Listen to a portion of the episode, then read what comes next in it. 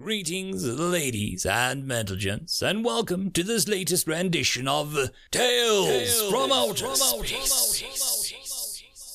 Taken from the subreddit HFY. All the relevant links will be down below. And as always, I hope that you enjoy, and if you do, please consider supporting the channel. Now, on to the science fiction. The Fall of Mankind, written by underscore sky underscore underscore. More requires intelligence. That much is obvious. You can't just have the fastest ships, heaviest firepower, largest industry, and believe those alone will bring forth victory. In truth, there is no technological substitute when it comes to both tactical and strategical reasoning. That is why my race, the Grizzles, rose to power. It was never our technological superiority or brute force which won us the day, but rather our wits, unorthodox tactics, and clear strategic objectives. That was until we met humans. In hindsight, we did have the right picture about them. We knew what we were getting ourselves into. A conflict with a species which can't possibly be defeated in interstellar engagement. That much was proven when two regional galactic powers, which we held at bay with the admiral diplomatic skills of our strategists, suddenly got crushed. Their grand fleets obliterated in a decisive battle. The battle won not by tactical brilliance, but by brute force of technology and industrial capacity. The war was still going on, but the mankind's victory was all but assured. In a meager 13 years, they had brought down empires forged in aeons. Thus, we decided that the humans had to be dealt with, utterly defeated, the danger they represented exterminated. After all, their species seemed unable to broker any major peaceful deal with another race. Cultural differences, like ownership over other sapiens or lack of individual rights, always being too much of a problem for them. Truly, an unpractical approach to diplomacy. What was the reason why they were engaged in constant warfare ever since they left their planet? But a string of initial lucky victories transformed them into a local power. And with the last major war of theirs soon to end, they would rise to absolutely dominate their part of the galaxy completely unchallenged. While we were able to easily subdue many others without diplomatic or staggering economical prowess, the reign as true power whilst others wasted their resources in conflicts. It was obvious such approach would not work against the humans who were now drunk of their victory.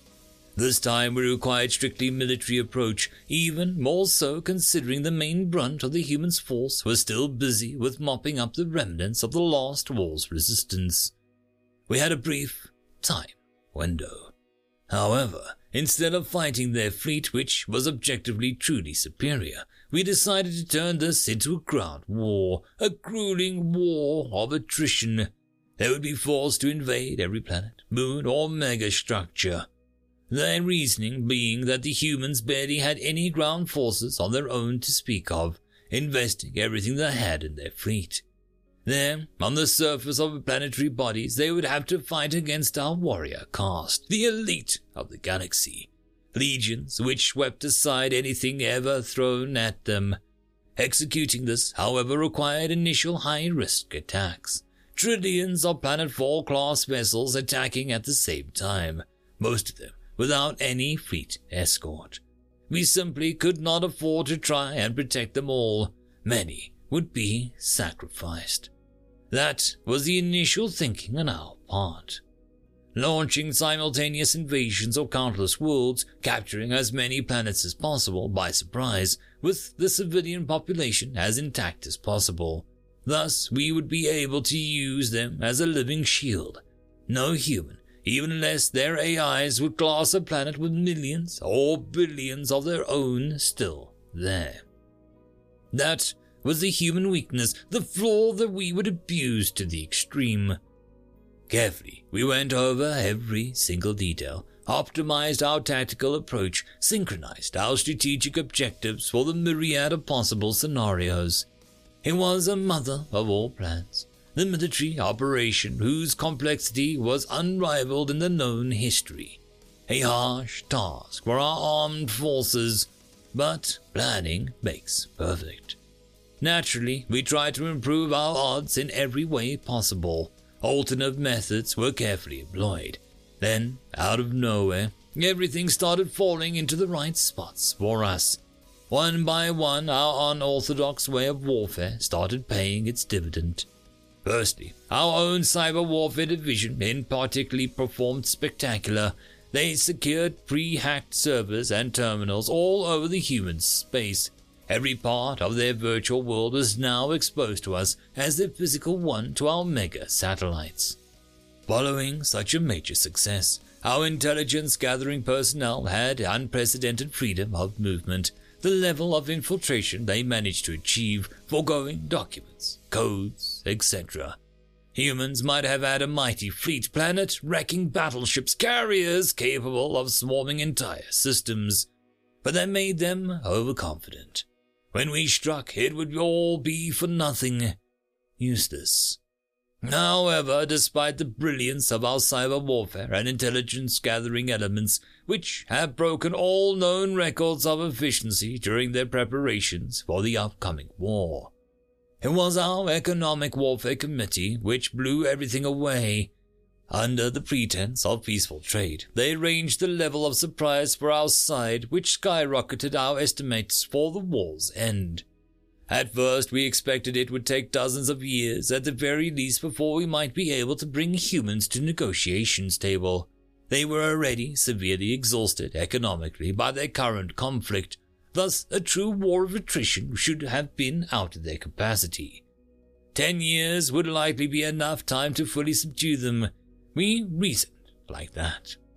Suddenly, that figure turned into barely three months, as by a stroke of genius, one of our economic warfare AIs was able to strike a trade deal by which we would be able to transfer, smuggle trillions upon trillions of our soldiers on enemy planets as if they were nothing more than merchandise. The fact that humans did not support slavery under the circumstances only spoke volumes about the level of success we witnessed on our own part. Mostly because we, like many other races, did not practice slavery. But still, labeling them as merchandise was tricky, and we were not sure it would work. Transferring our own biological individuals over their space as if they were raw resource. Brilliant. By now, the elemental surprise was on our side to the extreme that we could hardly believe. Our invasion fleet would steamroll through the human space under the pretense of being civilian shipping, striking every single of their planets simultaneously before they could attract their fleet in a meaningful way. To make it even more absurd, some of our ships would actually be escorted and protected by the human fleet, as their own species actually had problems with piracy on their own space, something practically unheard of in our far more disciplined civilization. Then they even offered us their very own civilian ships to carry our troops. You can thus imagine our astronomical level of performance we were able to accomplish in unorthodox warfare. But it happened. When we finally launched our magnum opus of warfare, when, on the signal, all our ships launched. When our warrior cars marched out of their transports. When they first steps on enemy soil. It was a crushing success, above our every expectation. Three days. It took only three days for us to capture every single one of their planets.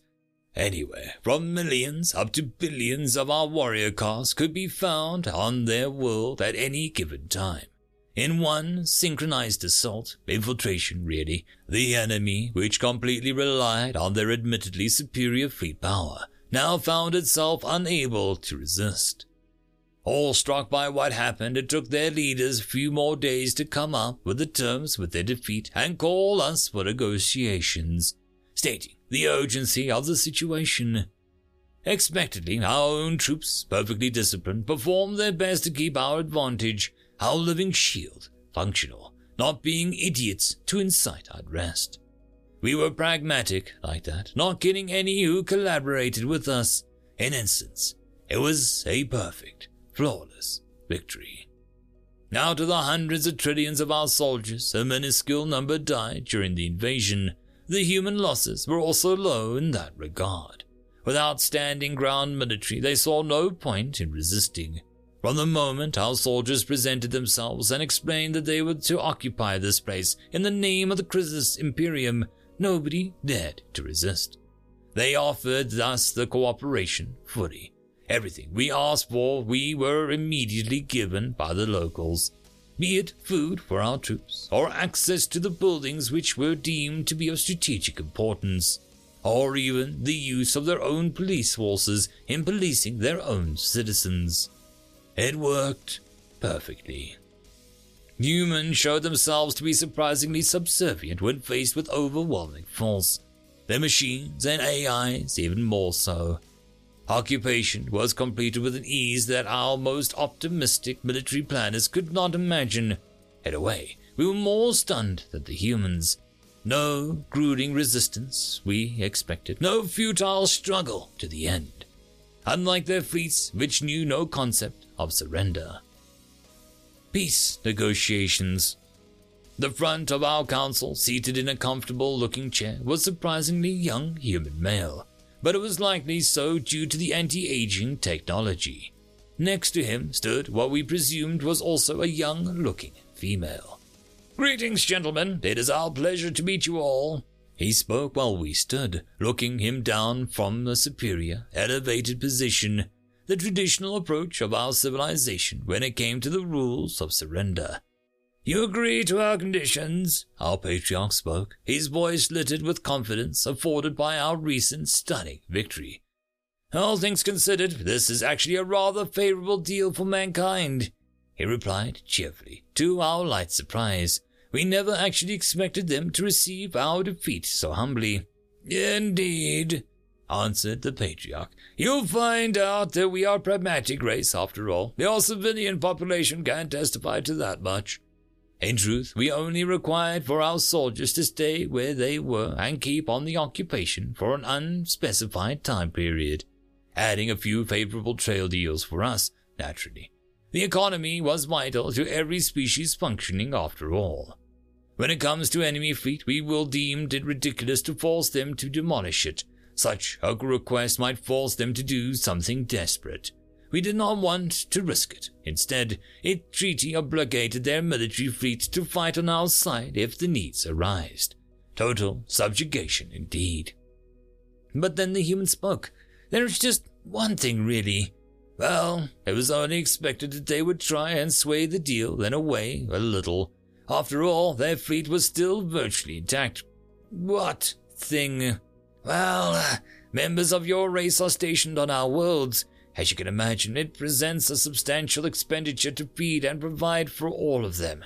Even more so if we take in the account that they are to stay for an unspecified period of time. He was making a good point, and rather a fair point. Now, when their civilization was under constant occupation, it might be highly unrealistic for them to be able to perfectly provide for our warrior class.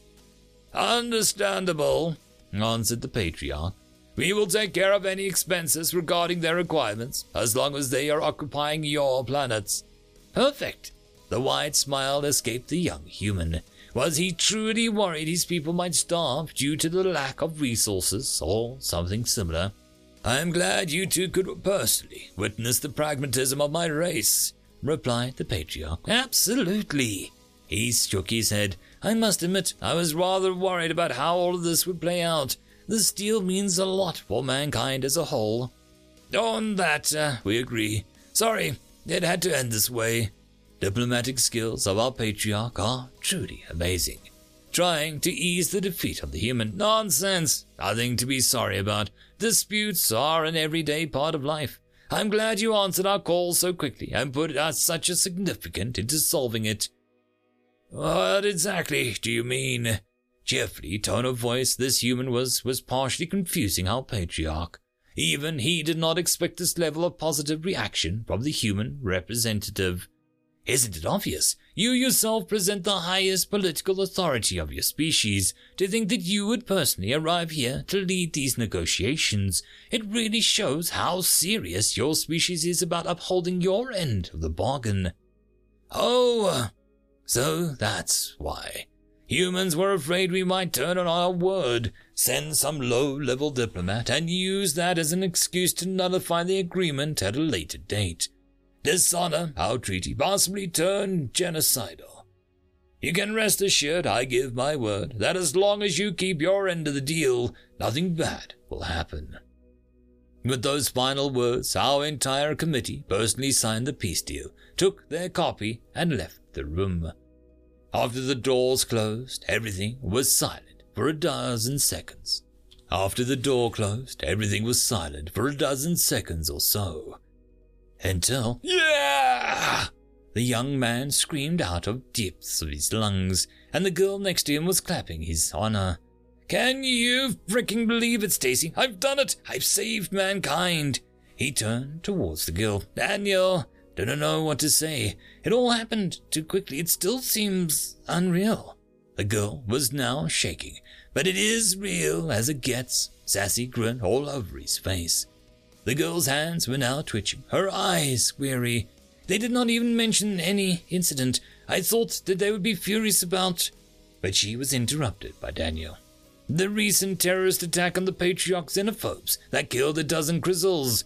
He clarified. Yeah, I was terrified about how they might uh, react. I, um, indeed, they did not even mention it though I did hear from the authorities that Grizzles tracked the terrorist cell on their own and called out police forces to imprison all the members.